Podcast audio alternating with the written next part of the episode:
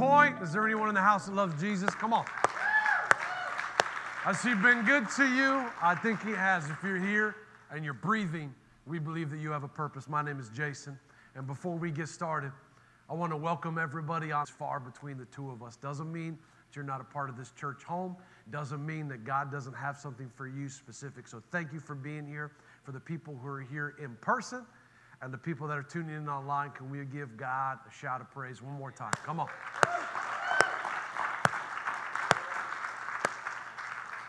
We are starting a new collection of talks today. It's going to take us three weeks. It's called Normal People. So if you are sitting wherever you are today and you're like, man, I am just an average person, nothing special about me, congratulations, because you are the primary type of a candidate that God wants to use. And some of you are saying, no, not me, I'm too blank. I'm too old. I'm too young. I'm too dramatic. I don't dress cool enough. I have no talent whatsoever. I want you to take some time and look at the people that God used in the Bible and compare them to yourselves. And, and, and, you're probably doing pretty good. Like, if you haven't murdered a bunch of people, then God can use you because He's used murderers. If, if, if you haven't, you know, had uh, issues where you didn't, you didn't, you know, you don't believe in Him or you're not sure and you question if He's there. And, and if you've had those types of moments like I have, congratulations. You're a primary candidate to be used by God. So I looked through the Bible. I took some time. I really just tried to look from Genesis to Revelation and look at all of the different people that God used in big ways.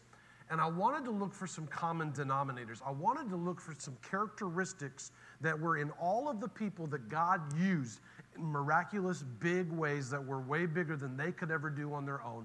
And I wanted to find out what were the character traits that were common amongst them. What is the algorithm? What is the blueprint to be used by God? Because those are the qualities that I want to attract and have in my own life. And it's a little different than what you might imagine. I was looking through the Bible, believe it or not, it had nothing to do with the things that the world puts up on a pedestal. It had very, very little to do with your gender, with your race, with your socioeconomic status. It has very little to do with talents that you have. That's the good news. Because trust me, I think I'm the only one in this church that can't sing. And, and but, but it has nothing to do with that. If you'll look throughout, there were plenty of people that we have no recording whatsoever that they were talented in singing, or that they could preach, or that they had money, or that they were skinny, or that they had a full head of hair, or they had any of these things that we like just think is like, you know, the creme de la creme means nothing to God.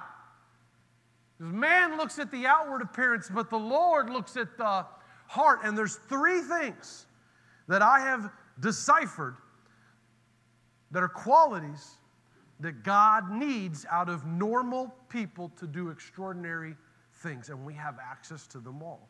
It's these three things. If you're a note taker, I encourage you to write these down. The first one is the people had eyes to see. The second one is they were willing to change. And the third one is they didn't give up. Eyes to see, willing to change, and didn't give up. So, over the next three weeks, we're going to be talking about each one of those in detail to the point of nausea. And so, today, we're going to be talking about having eyes to see. What does that mean, having eyes to see? So glad you asked.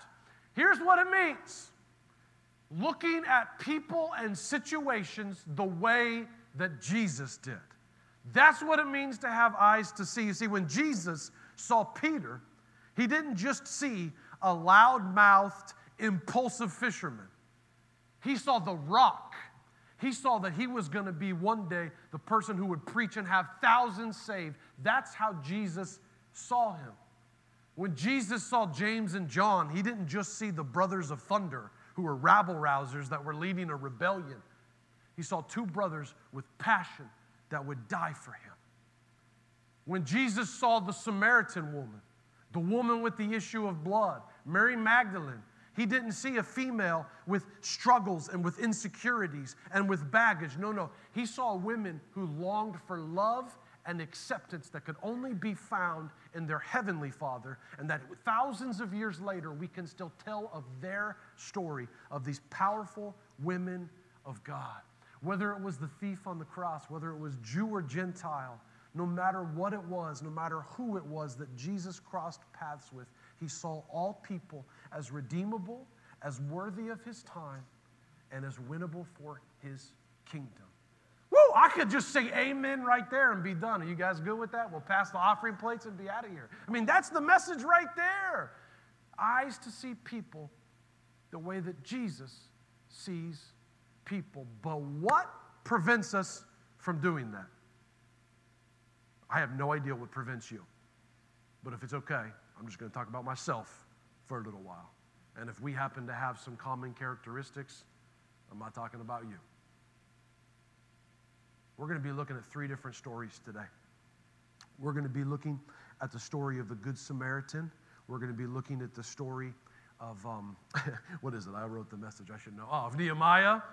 And we're going to be looking at the story of a blind man at Bethsaida being healed. And those are the three stories we're going to briefly look at. Some of them are incredibly common to some of you, but I challenge you to have eyes to see. See what I did there?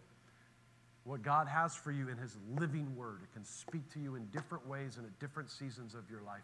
So please do not fall into the fool's gold trap of, oh, I've already heard this. I know everything there is to know about it. You're not that smart, and neither am I. But the first one I want us to look at is the story of the Good Samaritan, because this is important. This is coming out of the mouth of Jesus, all right? We don't have that much recorded about what Jesus says. And, and so when we do, when there's words in red, my ears perk up. My spidey sense is tingling. I want to hear if Jesus said it. And he's talking about the Good Samaritan. Now, full disclosure, this is a parable, all right, so it's not actual. But th- this is why it's so important. I want you to hear this. Because Jesus is talking to a group of religious people. Now, there's a big difference between followers of Jesus and religious people. And sometimes we waver back and forth, but Jesus was reprimanded religious people far more than he reprimanded people that we would consider people worth reprimanding. And so they are asking him, you know, what are the most important commandments? They're asking him what we call gotcha questions, which means they're trying to back him into a corner. They're trying to get him to contradict himself, but Jesus never really fell for it, and he always had words that were just like mic drops. And, and, so, and so they're asking Jesus, You said that the two most important commandments are love the Lord your God with all your heart, your soul, and your mind, and have no others before them. And equally as important, love your neighbor as yourself. What does that mean to love your neighbor? Like, are you only on the hook for the people that live right on each side of you? And Jesus is explaining what this means. Now, this is the type of rhetoric that got Jesus killed. So these are not words that are, that are flippantly thrown out there.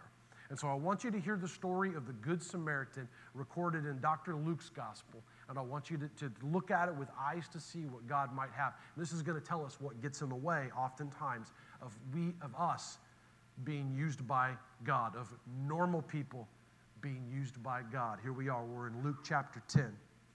In reply, Jesus said, A man was going down from Jerusalem to Jericho when he was attacked by robbers. They stripped him of his clothes, they beat him, and went away, leaving him half dead. A priest happened to go down the same road. Hold on, a what? He's talking to me now. He's talking to the religious leaders. Woo, listen, this had to make them mad because the Samaritan was like less than human to them at this time. Here we are, verse 31. A priest happened to be go down the same road, and when he saw the man, what did he do? He passed by on the other side. What happens? Oh, listen, church. Oftentimes we do not want to be inconvenienced for ministry opportunities. He's talking to the priest walking down the road, sees a man half dead, what does he do? He does what you and I do whenever we see a crazy person. we just conveniently move to the other side of the road and just keep on walking. Don't talk to your wife about it. Don't let her know you saw that. I know there's a man on the side of the road asking for money, and we start justifying why we're too busy for ministry opportunities. Oof, I'm preaching to myself here if no one else. Verse 32 So to a Levite, which were also different types of priests, when he came to the place and saw him, what he do? Passed on the other side. I'm too busy. I've got a schedule to keep up. I got to get my kids to ball practice. I got to get home and clean the house. I'm just tired because I've been working, making money all day. I cannot stop and help someone. Ugh. But a Samaritan, as he traveled, came where the man was. He saw him. He took pity on him. When he went, he went to him, he bandaged his wounds, pouring oil and wine.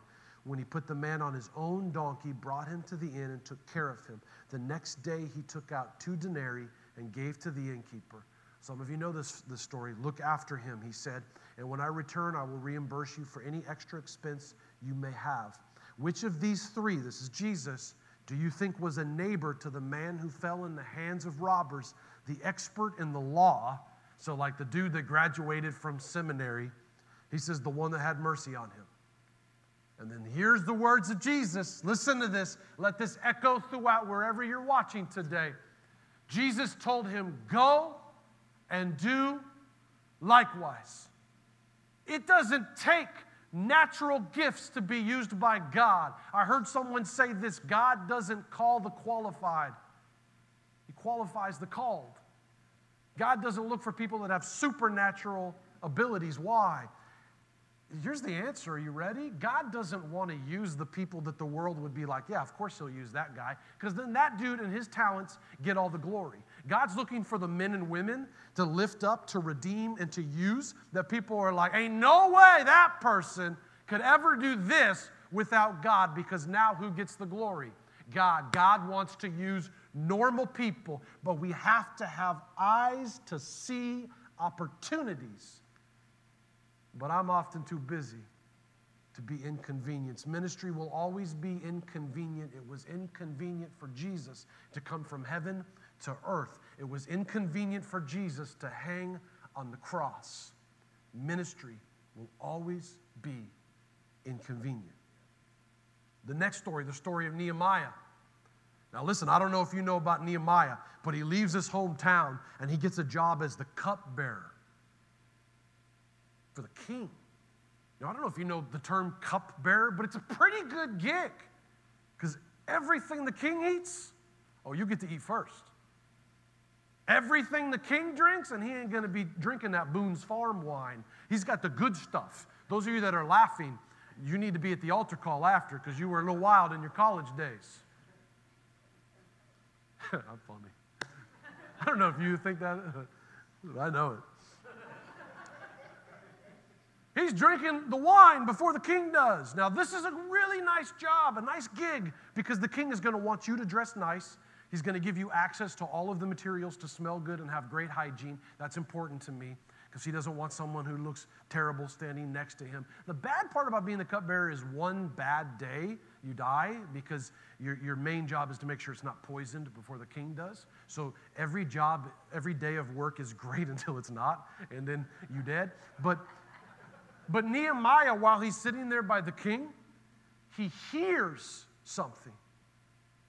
Now, eyes to see doesn't mean you're just looking at something. Eyes to see mean that you are assessing the situation, you are hearing it, and you are moved by it. Because otherwise, you don't have eyes to see. You are just merely a spectator, sitting on the stands, never on the field being used by God. That's the difference.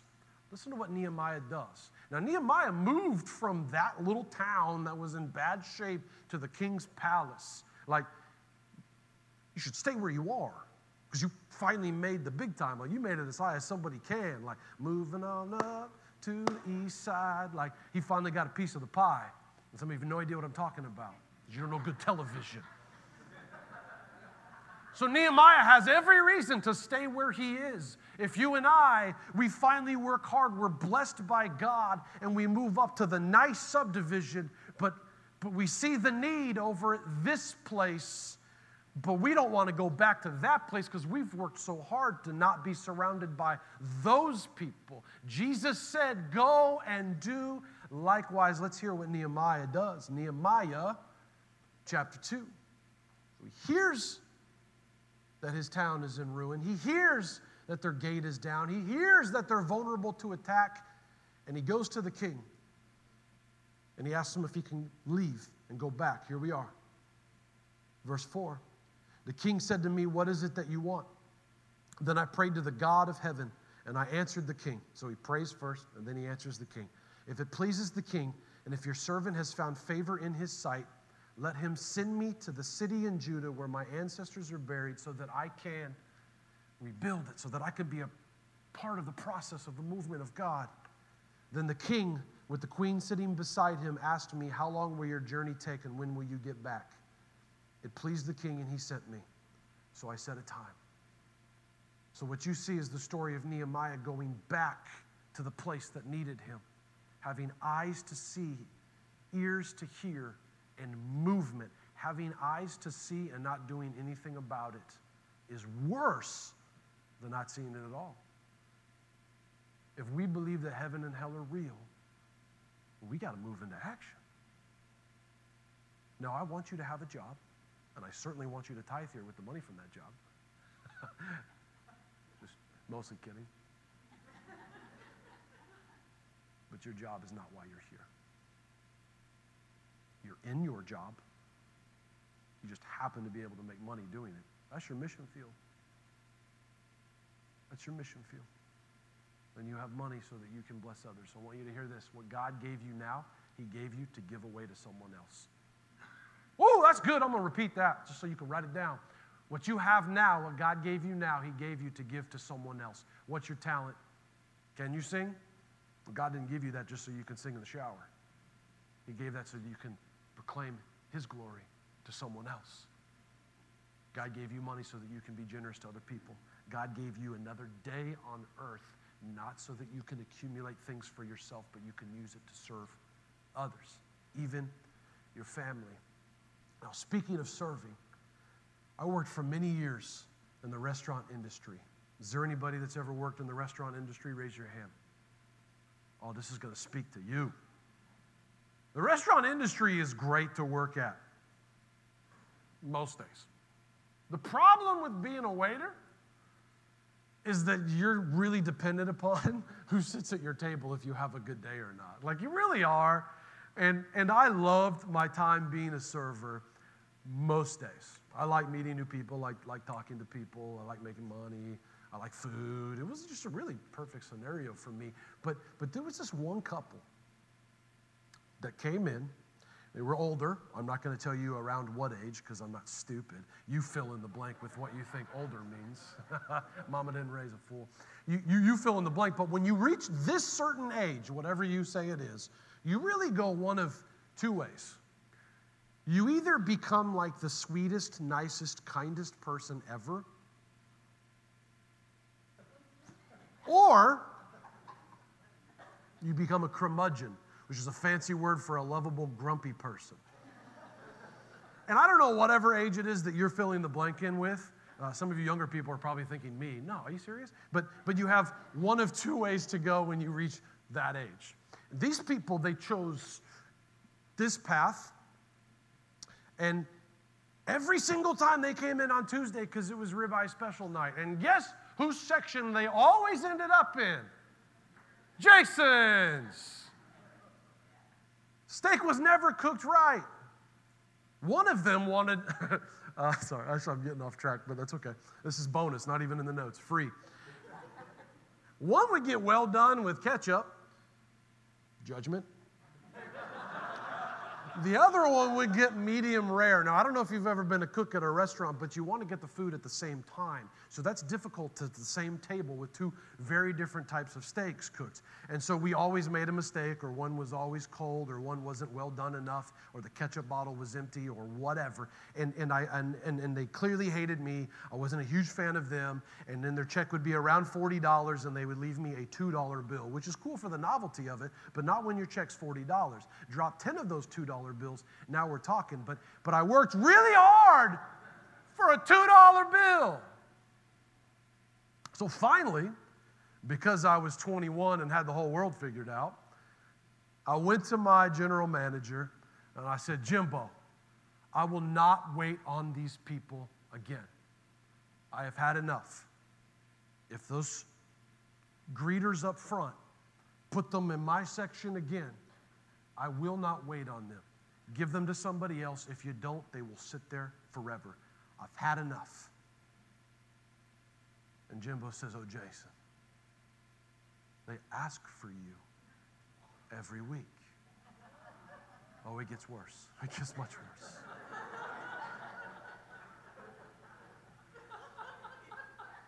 they what? Why would they ask to sit in my section? Because clearly this is a miserable experience. It's like me asking to go to the dentist. Not gonna happen. Why do they ask to sit in my section? He says, You don't want to know. And I said, Yes, I do, because I need to know how big of an idiot I am. I want you to hear this.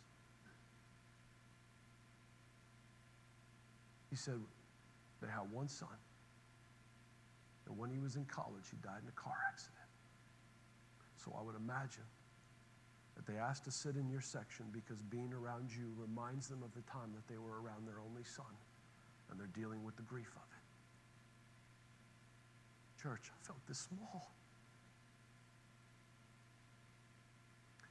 Here I was with an opportunity to minister to hurting people week after week after week and I missed out on it for something as stupid and flippant as money because I was too busy to see that God had laid hurting people right in front of me. I didn't have the eyes to see it. I wonder how many opportunities you and I have really had to minister to hurting people. We're just too busy. I want you to hear a story about the blind man at Bethsaida. This is one of the miracles that Jesus did.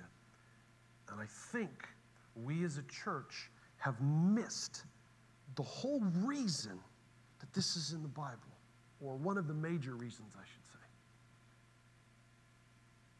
The healing of the blind man at Bethsaida. This is in Mark's gospel. So, Mark was a disciple of Peter and you can tell by how Mark writes. Some people say this is Peter's gospel, really.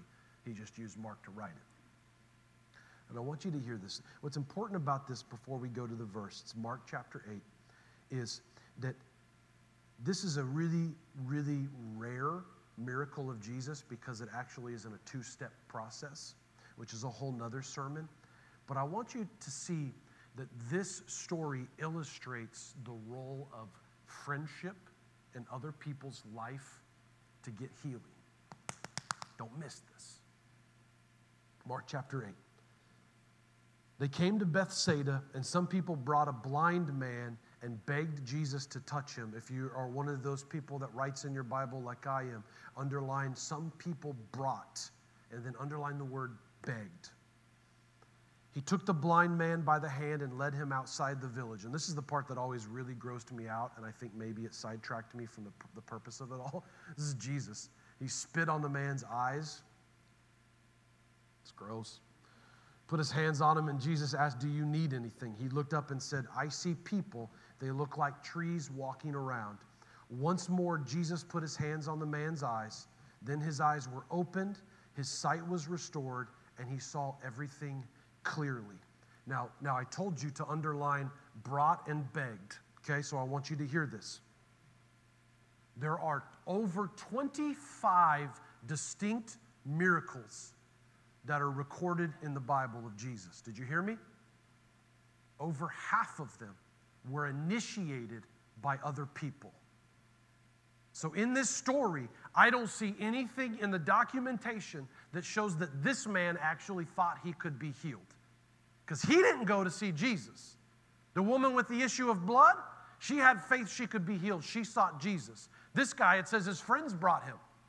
And then his friends are the ones begging for him to be healed.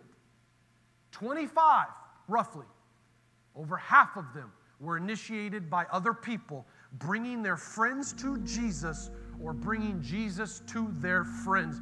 Why is this important? Because there's people in our lives right now that don't have the faith to think that Jesus can heal them or use them or redeem them in the state they're in right now. And clearly in Scripture, God is saying, I need you to bring them to me.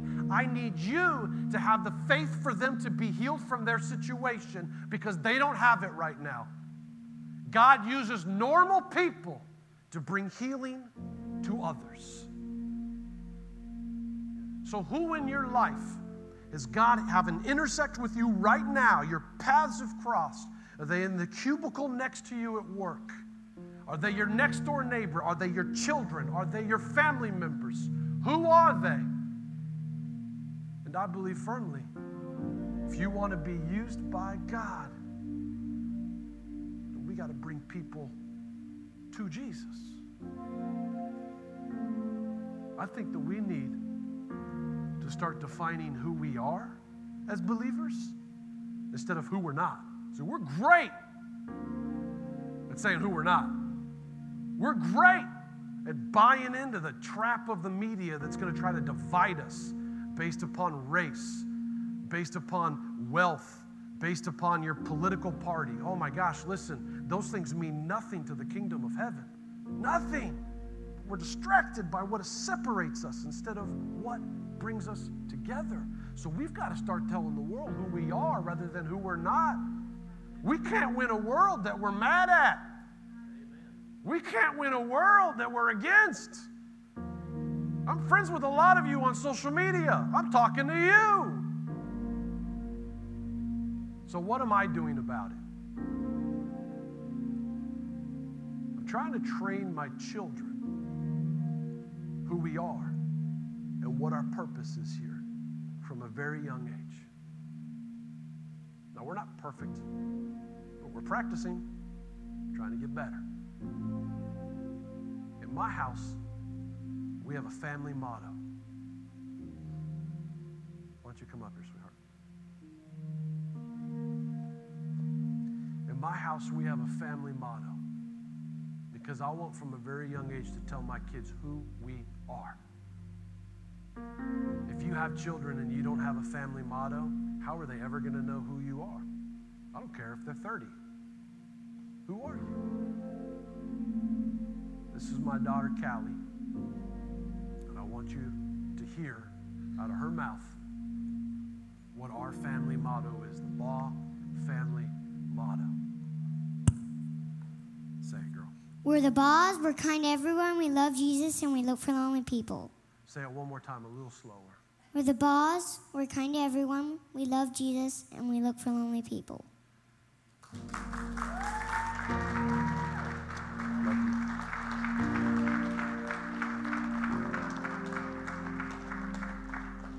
We're the Baughs. We're kind to everyone. Not nice. Nice is so surface. We're kind. We love Jesus. Look for lonely people. There's a lot of lonely people around you every day. Are you looking for them? Do you have eyes to see them? We drop them off at school in the morning, it's the last thing we say. What's our Baugh family motto? Who are we? What's your purpose of being in school right now? I want you to get an A in math, but that's not why you're there. You're there to do ministry. Oh, yeah, first grade. Look for lonely people. Look for lonely people. Being used by God has a shelf life, just so you know. The moment that you die, you will no longer be able to look for lonely people. Those who are lost are lost. And if you're breathing, you ain't done yet. My challenge to you this week is to figure out what your family motto is. I don't care if you're empty nesters, I don't care if you never had children, I don't care what station in life you are. What is your family motto? Define who you Now, my kids do throw in a little bit once in a while. They, they, they call some audibles and they throw in things like, and we love Chick fil A, or we have Taco Tuesday. And they throw all of the extra stuff in, and, and so be it. I mean, I'm not against those things. But I don't want to constantly tell them who we're not, because that doesn't mean actually anything. I want to tell them who they are and what their purpose is. Remind them every day. We're kind to everyone love Jesus and we look for lonely people. You are surrounded right now by lonely people in your life. You just may not be having eyes to see the hurting people that may be sitting next to you. My prayer for you this week to be a normal person, but used by God in big ways. Eyes to see. Would you stand with me, please?